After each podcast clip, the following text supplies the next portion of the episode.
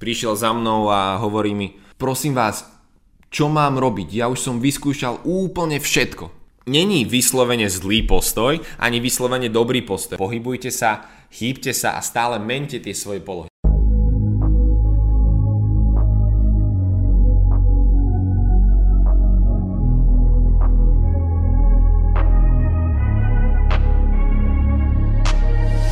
Ahojte, vítajte pri ďalšej epizóde podcastu Plný potenciál. Som váš hostiteľ Oskar Fatul a tento podcast vám prináša firma Fatul Human Performance.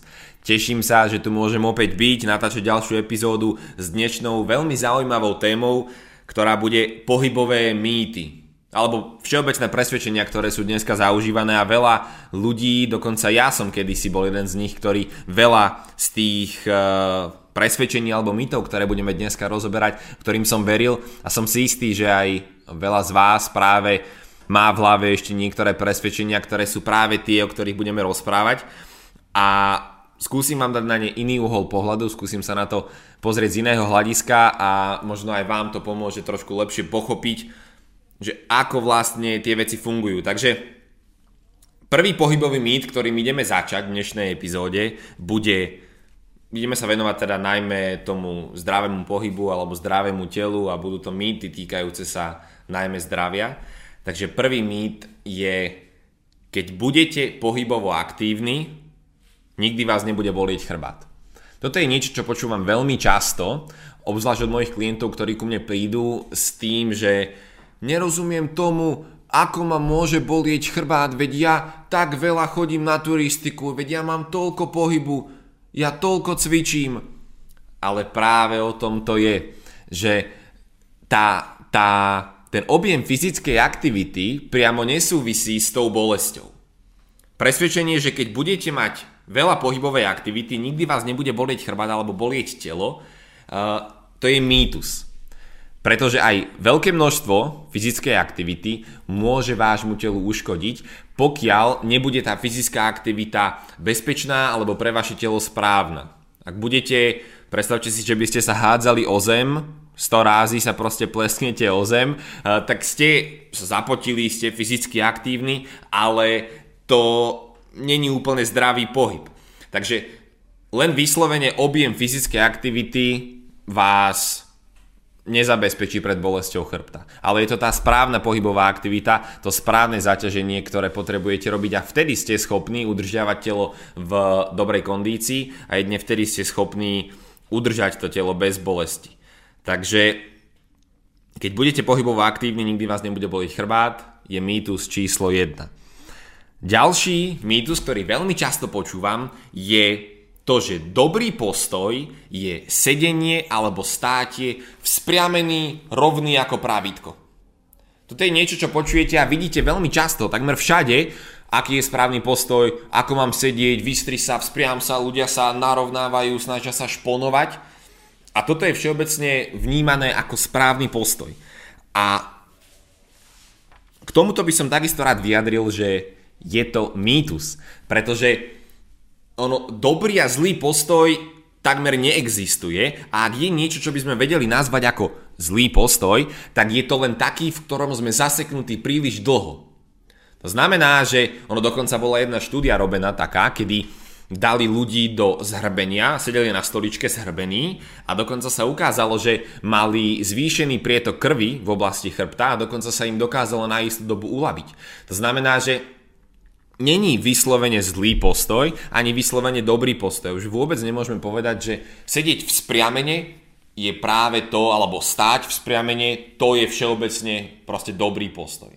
Dobrý postoj je takmer každý, v ktorom sme ale len chvíľu. Je veľmi dôležité, aby sa telo stále pohybovalo. Je dôležité, aby keď sedíte, tak aby ste nesedeli zaseknutí v jednej polohe 8 hodín, lebo môžete byť spriamení ako chcete, tak aj takto telo zatuhne, pokiaľ bude v tej polohe príliš dlho.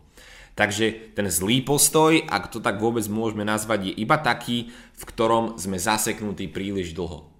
A dobrý postoj není automaticky braný ako vzpriamené sedenie. Proste pohybujte sa, chýbte sa a stále mente tie svoje polohy. Keď stojíte, keď sedíte, tak je dôležité, aby to telo bolo stále v pohybe, aby tá chrbtica zostávala stále uh, pohyblivá. Ďalší mýtus, a toto je veľmi dôležitý, alebo veľmi taký vážny a veľký v dnešnej dobe, pretože je to mýtus, ktorý hovorí o polohe panvy. Podsadená panva vám zabezpečí zbavenie sa bolesti chrbta. Odstránite vašu bolesť chrbta tým, že budete podsádzať panvu. Dneska máme celé systémy rehabilitačné, ktoré sú postavené okolo toho, že podsádzať panvu. To podsadenie panvy je také, Predstavte si, ako keď napnete zadok a vlastne schováte zadok pod seba. Vtedy vlastne chceme dostať polohu do toho, čo je prezentovaná ako neutrálna poloha. Že sú rovné kríže, není tam žiadna priehlbinka, zadok je schovatý, tie polky sú v podstate napnuté. A toto prosím je obrovský mýtus a tomuto neverte. Tá podsadená panva nedá sa charakterizovať ako zlá, nebezpečná, ale určite to není poloha, ktorá vás zbaví bolesti chrbta. Bolesť chrbta vychádza z toho, že sme zaseknutí, že sme zaseknutí v jednej polohe konštantne, že tá chrbtica stuhne a stráca svoju pohyblivosť. Vtedy vlastne sa udeje to, že tá bolesť začne vznikať a začne vás upozorňovať. Pohni sa, Veď vieme všetci predsa, že keď vás boli chrbát, tak vám väčšinou pohyb dokáže pomôcť. Zmena tej polohy vám dokáže uľaviť. Takže ono je toto zatuhnutie, čo spôsobuje tú bolesť. Není to priamo tá poloha pánvy. Dneska ľudia žiaľ veľmi, veľmi stratili kontrolu nad lordózou. Kontrola nad lordózou znamená tá priehlbinka v krížoch, ktorá je. Dneska ľudia majú veľký problém sa vôbec do toho dostať. Ľudia hodili lordózu do jedného vreca so zlým postojom a snažia sa lordózy za každú cenu vyhnúť. A keď niekto má väčšiu priehlbinu v krížoch, tak zle. Lordóza, predsa, alebo to zaoblenie v krížoch, je prirodzená poloha chrbtice alebo prirodzený tvar, to esíčko, ktoré anatomicky by sme mali mať. Zase podsadená panva je rovnako fyziologická poloha, ktorú by sme chceli mať. Takže aj jedna poloha, aj druhá poloha chrbtice alebo panvy je správna. Avšak podsádzanie panvy vás automaticky nezbaví bolesti chrbta. To je mýtus. A systémy, ktoré vás učia podsádzať panvu, podsádzať panvu, podsádzať panvu, tak v podstate len podnecujú tvorbu tlaku a napätia vo vašej chrbtici. A ono, to ako to celé funguje, tomu sa budeme venovať ďalej, lebo tam sú mechanizmy, ktoré, keď si pozriete anatómiu chrbtice, tak uvidíte, že podsadenie pánvy vlastne preniesie celý tlak práve na tie plátničky, lebo sa odomknú stavce. Hej, máme odomknuté a zamknuté stavce podľa polohy alebo tváru chrbtice, do akej ju dostaneme. A podsadená panva odomýka stavce a všetok tlak prechádza práve na platničky. A vysadená panva alebo tá lordóza zase stavce uzamyká. Z pohľadu svalov máme fascie, ktoré sú taký, taký ten biely povlak, čo máte na mese, keď krájate hovedzinu alebo bravčové meso tak fascie sú elastické tkanivá, ktoré sú pevnejšie, nie sú prekrvované, lebo nie sú to svaly. A potom máme svaly, každý poznáme svaly. No a keď panvu podsádzame, tak viacej tej energie prechádza na fascie. A keď zase panvu vysádzame, alebo teda ideme do tej lordózy, do tej priehlbiny, tak zapájame viacej svaly. A je veľmi dôležité, aby sme mali tú pohyblivosť aj do jednej, aj do druhej strany a tým pádom sme schopní zaťažovať rovnomerne aj jednej štruktúry, aj druhej štruktúry a zároveň udržiavať chrbticu pohyblivú. Takže čisto podsadená panva vás určite nezbaví chrbtice. Ak budete, vás nezbaví bolesti chrbtice. Ak budete panvu len podsázať, tak skôr si bolesť uh, teda podnietite. Hej, podniete ten vznik bolesti, ak budete dostávať, alebo zatuhne vám tá chrbtice, ak ju budete dostávať iba do jedného tvaru. Ďalší mýtus. Ľudia za mnou chodia, píšu mi otázky, Pomôže mi stretching na moju bolesť chrbta? Dobrá otázka, ale je toto mýtus alebo fakt? Stretching nám zabezpečí správne držanie tela. To je mýtus, alebo presvedčenie, ktoré veľmi často počúvam. A ja musím povedať, že je to mýtus, mýtus lebo stretching priamo nemá nič spoločné s držaním vášho tela. Ono, to uvoľnenie svalstva vie byť veľmi prospešné a samozrejme, že potrebujeme svaly uvoľňovať a udržiavať flexibilné. Ale tá bolesť nie je priamo definovaná tuhosťou svalstva. No a to je veľmi dôležité, že pokiaľ toto vieme, tak nemôžeme vnímať stretching ako niečo, čo nám pomôže uh, proste udržať telo správne. Lebo to správne držanie tela je držané práve povedzme svalmi, ktoré sú aktívne, ktoré sú pevné a pracujú, držia to telo tam, kde by mali, držia tie pevné štruktúry. Ak my budeme svaly len uvoľňovať, tak nepodporíme tú ich prácu v tom, že nám tie pevné štruktúry niekde udržia. Samostatný stretching alebo samostatné napríklad rolovanie na tom rolleri, valčekovanie, ono to s tým správnym držaním tela priamo nesúvisí. Nemá to s tým nič spoločné. Hej. Ono je to prospešné na prekrvovanie svalstva, áno, na uvoľňovanie alebo na držanie takej tej všeobecnej flexibility, ale s tým správnym postojom to priamo nesúvisí. Poďme ďalej. A toto je niečo, čo dneska je takisto veľmi, veľmi zaužívané, najmä u detí. Sú to vložky alebo korzety. Píšu mi mamičky, mám 8-ročné dieťa, mám 6-ročné dieťa, mám 10-ročného chlapčeka a má veľmi ploché nohy, má zlé držanie tela, hrbí sa. Mám použiť korzet alebo mám použiť ortopedické vložky. Toto je niečo, čo takisto veľa ľudí dneska ešte stále vníma ako veľmi dobrú pomôcku. Korzety a vložky alebo iné podporné zariadenia vám pomôžu zmeniť vaše držanie tela, vám pomôžu zmeniť váš tvar. Toto je mýtus, takisto, pretože tie podporné zariadenia, korzety a vložky nezabezpečia permanentné a dlhodobé trvalé zmeny. Oni sú schopní dočasne pomôcť tomu telu sa inak vytvarovať.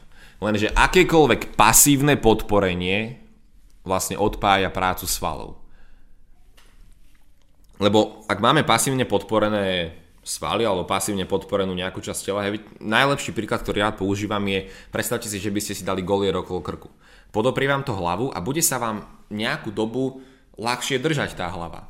Lenže tie svaly už nie sú napínané, ne, nepracujú a tým pádom začnú chabnúť a nastáva svalová tzv. atrofia. To znamená, tie svaly začnú chabnúť. A vy pokiaľ podporíte svoje klemby ortopedickými vložkami, alebo ak dáte dieťa, alebo dáte svoje telo do nejakého korzetu a budete ho držať v, nejakej, v nejakom tvare, tak ono na oko sa bude javiť, že to pomáha, lenže svaly prestanú pracovať. Lebo ten neuromuskulárny systém, to znamená tá kombinácia nervov a svalov, už nerobí tú danú aktivitu, už nenapína tie svaly, už vás nedrží. Už to všetko prechádza na tie podporné zariadenia.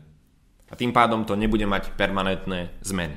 Permanentnú zmenu nedosiahnete práve týmito podpornými zariadeniami. Uh, takže toto je mýtus a keď vám niekto povie, že dajte si vložky a vyriešite proste ploché nohy alebo dajte si korzet a vyriešte zle držanie tela, tak vy len vedzte, že aj tak bez cvičenia, bez toho, aby ste dostali svaly do bodu, kedy budú držať, to telo, budú držať tie pevné štruktúry, tak bez toho nedosiahnete trvalé zmeny, trvalé adaptácie, trvalú zmenu toho držania tela. Ďalší mýtus je MR alebo rentgeny vám vždy pomôžu diagnostikovať vašu bolesť. Hej, diagnostikovať vlastne tú príčinu bolesti. Dneska človek sa dostane do stavu, že ho bolí chrbát a začne hľadať spôsoby, začne hľadať odpovede u doktorov. A veľmi často doktori dneska žiaľ robia to, že proste chcú mať toho človeka z krku, tak ho pošlú na vyšetrenie. Tu máte MR, tu máte rengen. Hej. Jedno alebo druhé, idú na to vyšetrenie, niekedy sa stane, že tam niečo nájdu, niekedy sa stane, že tam nič nenájdu. Ja vám poviem príbeh jedného môjho klienta, s ktorým som pracoval zhruba 3,5 mesiaca a mal 2,5 roka obrovské, obrovské bolesti v oblasti krížov, spodnej časti tela, niekde okolo L5, S1, to je zhruba nad panvou, hej, niekde ako teda končí chrbtica, začína panva. V tej oblasti na pravej strane mal obrovské bolesti. Prišiel za mnou a hovorí mi, eh, vtedy sme si ešte vykali a hovorí mi, že prosím vás, čo mám robiť? Ja už som vyskúšal úplne všetko. Ja už som bol u takého doktora, u takého doktora. Ja už som bol na všetkých možných vyšetreniach. Ono je to človek, ktorý mal tie možnosti a podmienky ísť všade, aj finančné, aj časové, a on naozaj bol všade. Oskar, ja už som bol úplne všade a čo mám robiť? Bol som na mr bol som na rengene, nechal som si uh, pichnúť plazmu do chrbta, nechal som si urobiť abláciu nervov. Ablácia nervov, pre tých, ktorí nevedia, to je umrtvenie nervových zakončení, aby si nezitili bolesť. Všetko som si už nechal spraviť a čo mám robiť? Ja už fakt neviem. Nič mi nenašli a mňa stále bolí. Stále ma bolí, ale bez akéhokoľvek nálezu. Ja nemám platničku, ja nemám e, stavec, ja nemám nič. Svalové sono bolo spravené, rengen chrbtice a nič mi nenašli, ja nemám nález.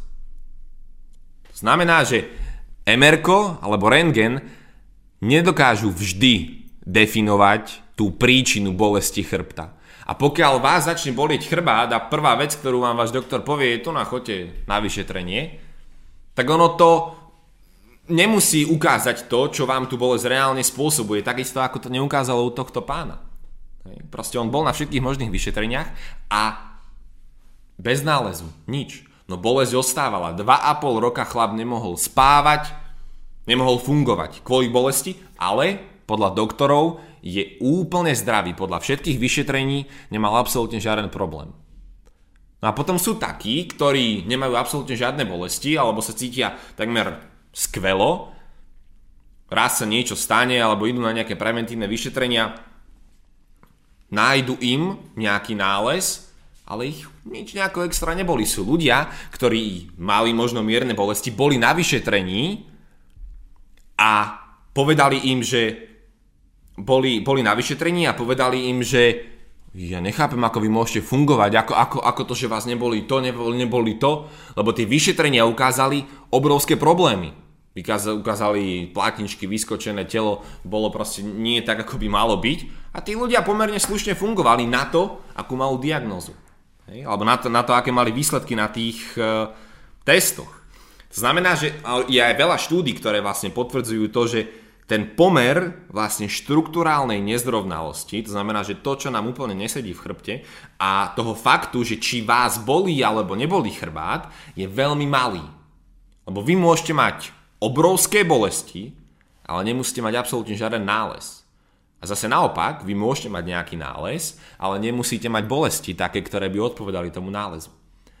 Takže doporučuje sa, pokiaľ zacítite bolesti chrbta, alebo je to niečo, čo sa začína aj stávať vážne, tak skôr než absolvujete nejaké vyšetrenia, skôr než pôjdete na MR alebo na proste rengen, tak je dôležité absolvovať aspoň 6 až 8 týždňový intenzívny program, rehabilitačný program, ktorý má cieľ zbaviť vás tej bolesti, alebo teda uvoľniť telo od bolesti chrbta až potom vy dokážete, pokiaľ by nič nepomáhalo, až potom môžete ísť a skúsiť nájsť niečo, čo je naozaj vážne. Ale vo väčšine prípadov, tí, ktorí si dáte šancu a pri bolesti začnete 6, 8, 10 týždňov intenzívne pracovať na odstraňovaní tej bolesti, tak sa vám to podarí a zistíte, že bez ohľadu na to, či tam nejaký nález je alebo nie je, tak uh, ste schopní fungovať. A to je to, čo vy potrebujete. Istým spôsobom by sa dalo nazvať, že je vlastne úplne jedno, čo my máme v chrbtici, či tam je alebo nie je nález, lebo našim cieľom je pohybovať sa bez bolesti. A keď nám telo umožní pohybovať sa bez bolesti, tak záleží nám priamo na tom, že čo máme proste v tom tele, lebo to telo sa dokáže prispôsobiť. Takže naozaj, priatelia, prosím, uh, neutekajte hneď na vyšetrenia, ale snažte sa najprv proste vnímať svoje telo a vyriešiť to po svojom, povedzme, alebo vyriešiť to tými rehabilitačnými programami, ísť za fyzioterapeutom alebo ísť za špecialistom, ktorý vám dokáže dať svoj pohľad na tú bolesť. A pokiaľ nič nebude pomáhať, potom sa môžete uchýliť takým vážnejším krokom. No, ďalší mýtus, ktorý je, o ktorom by som rád porozprával, je, že Telo musí byť symetrické na to, aby nás nič nebolelo. Takže toto sa nemusí vždy podariť. Nie? My sa môžeme narodiť, môžeme mať geneticky nejaké e, proste disbalancie v rámci toho tela. Jednu nohu môžeme mať trošku dlhšiu, trošku kratšiu. Tie pevné štruktúry sa môžu vyvinúť rôzne a to telo nemusí vždy byť úplne symetrické. A na to, aby nás nič nebolo, sa častokrát proste snažíme dostať práve do tej symetrie. A toto nemusíme nejako dlho rozoberať. Tu by som len chcel povedať, že je rozdiel medzi tým mať telo symetrické, to znamená, nech ľavá strana vyzerá rovnako ako pravá, a mať telo symetricky zaťažované. To, čo je dôležité a to, čo vy potrebujete, je umožniť tomu telu, umožniť každému kolbu, aby bolo symetricky zaťažované, aby prenášalo a pracovalo s rovnakým množstvom energie. Tým pádom je namáhaná jedna strana rovnako ako druhá a tým pádom nemáte proste problém alebo nehrozí vám žiadne riziko bolesti alebo zranenia, lebo nevznikajú žiadne disbalancie, čo sa týka teda toho zaťažovania. Pokiaľ by ale jedna strana bola zaťažovaná viacej, ono telo môže byť symetrické, môžete mať krásne dokonalé proste držanie tela, ale pokiaľ bude jedna strana zaťažovaná viacej ako druhá, tak tá jedna bude viacej opotrebovávaná a začne to vznikať, alebo za, začne to proste uh, spôsobovať asymetrie, disbalancie a bolesti, problémy. Takže priamo symetria toho tela a priamo to, to správne držanie nie je až tak dôležité ako to symetrické zaťažovanie ľavej a pravej strany. Pokiaľ symetricky zaťažujeme telo, tak až vtedy sme schopní povedať, že proste pohybujeme sa optimálne a to telo nemá prečo bolieť. Takže nenaháňajme sa úplne za tou symetriou z pohľadu výzoru, ale skôr za symetrickým zaťažovaním.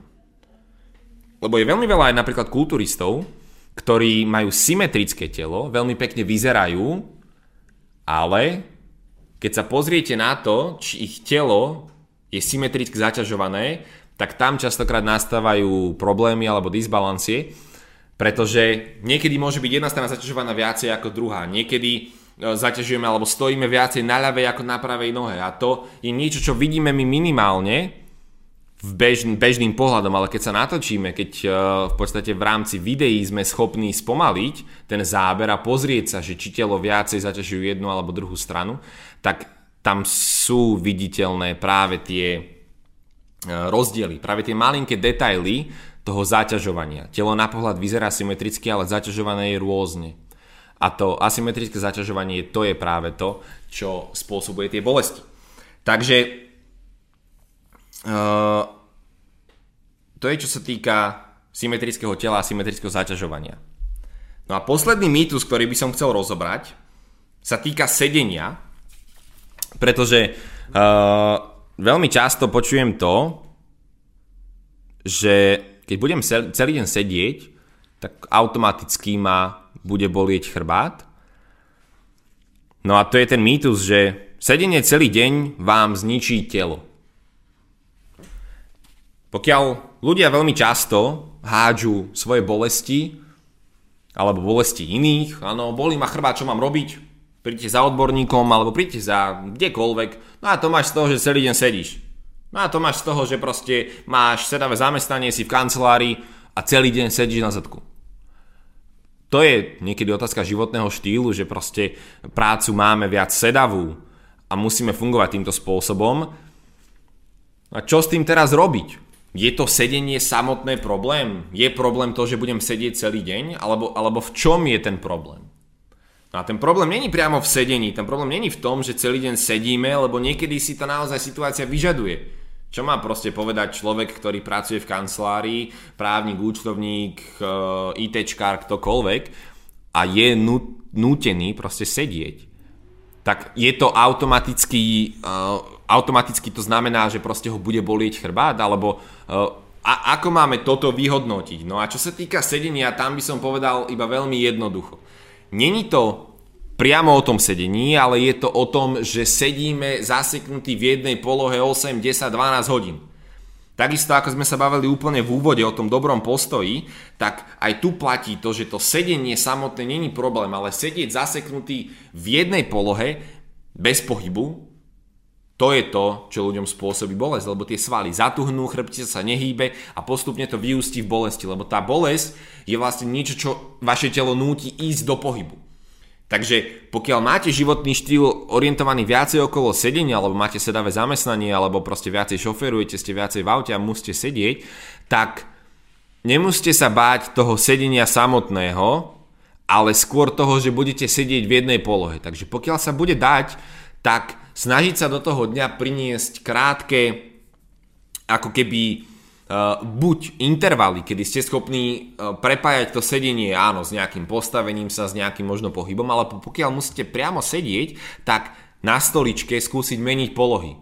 Skúsiť sedieť na fidlopte, pokiaľ sa podarí, nielen na tvrdej stoličke v jednej polohe, ale naozaj sa hrať s tým telom, aby bolo telo stále v pohybe, aby bola chrbtica stále uvoľnená. Takže toto keď sa vám podarí, tak uh, to sedenie nebude až taký problém a tým pádom aj tie bolesti nebudú až také intenzívne a možno nebudú vôbec, lebo udržíte telo stále v pohybe, udržíte tú chrbticu stále uvoľnenú. Takže toto je čo sa týka tých mýtov, prešli sme si 8 presvedčení, ktoré veľmi často počúvam aj od mojich klientov, aj od ľudí okolo a ktoré sa ma proste, s ktorými ma konfrontujú, o ktorých sa ma pýtajú. A verím, že vám tento podcast pomohol táto epizóda trošku lepšie pochopiť to, že ako to naozaj funguje. A že nie vždy je všetko tak, ako sa na prvý pohľad zdá. Takže toto by vám malo pomôcť tým veciam lepšie rozumieť. Ja som rád, že ste si našli čas tento podcast, túto epizódu si vypočuť. Budem sa na vás tešiť budúci týždeň pri ďalšej epizóde. No a dovtedy vám prajem veľa zdravia a aby ste niektoré z tých myšlienok, ktoré ste si dneska vypočuli, aby ste boli schopní ich aplikovať do vášho bežného života. Ak by som mal nazvať jedno zlaté pravidlo zdravého bezbolestného pohybu, tak je to pohyb. Permanentne meniť svoje polohy. Keď sedíte, keď stojíte, udržiavať telo, udržiavať chrbticu stále v pohybe. Aby ste neboli zaseknutí v jednom tvare príliš dlho. Preto neexistuje dobrý, správny a zlý, nesprávny, nebezpečný tvar. Existuje len proste zaseknutý tvar, v ktorom sme príliš dlho, alebo žiaden tvar. To znamená, že stále sa meníme, nezaseknem sa, nikdy nezostanem v jednom skamenený. Takže priatelia, ešte raz ďakujem, že ste si našli čas. Budem sa na vás tešiť ďalší týždeň. Lúčim sa s vami. Ahojte.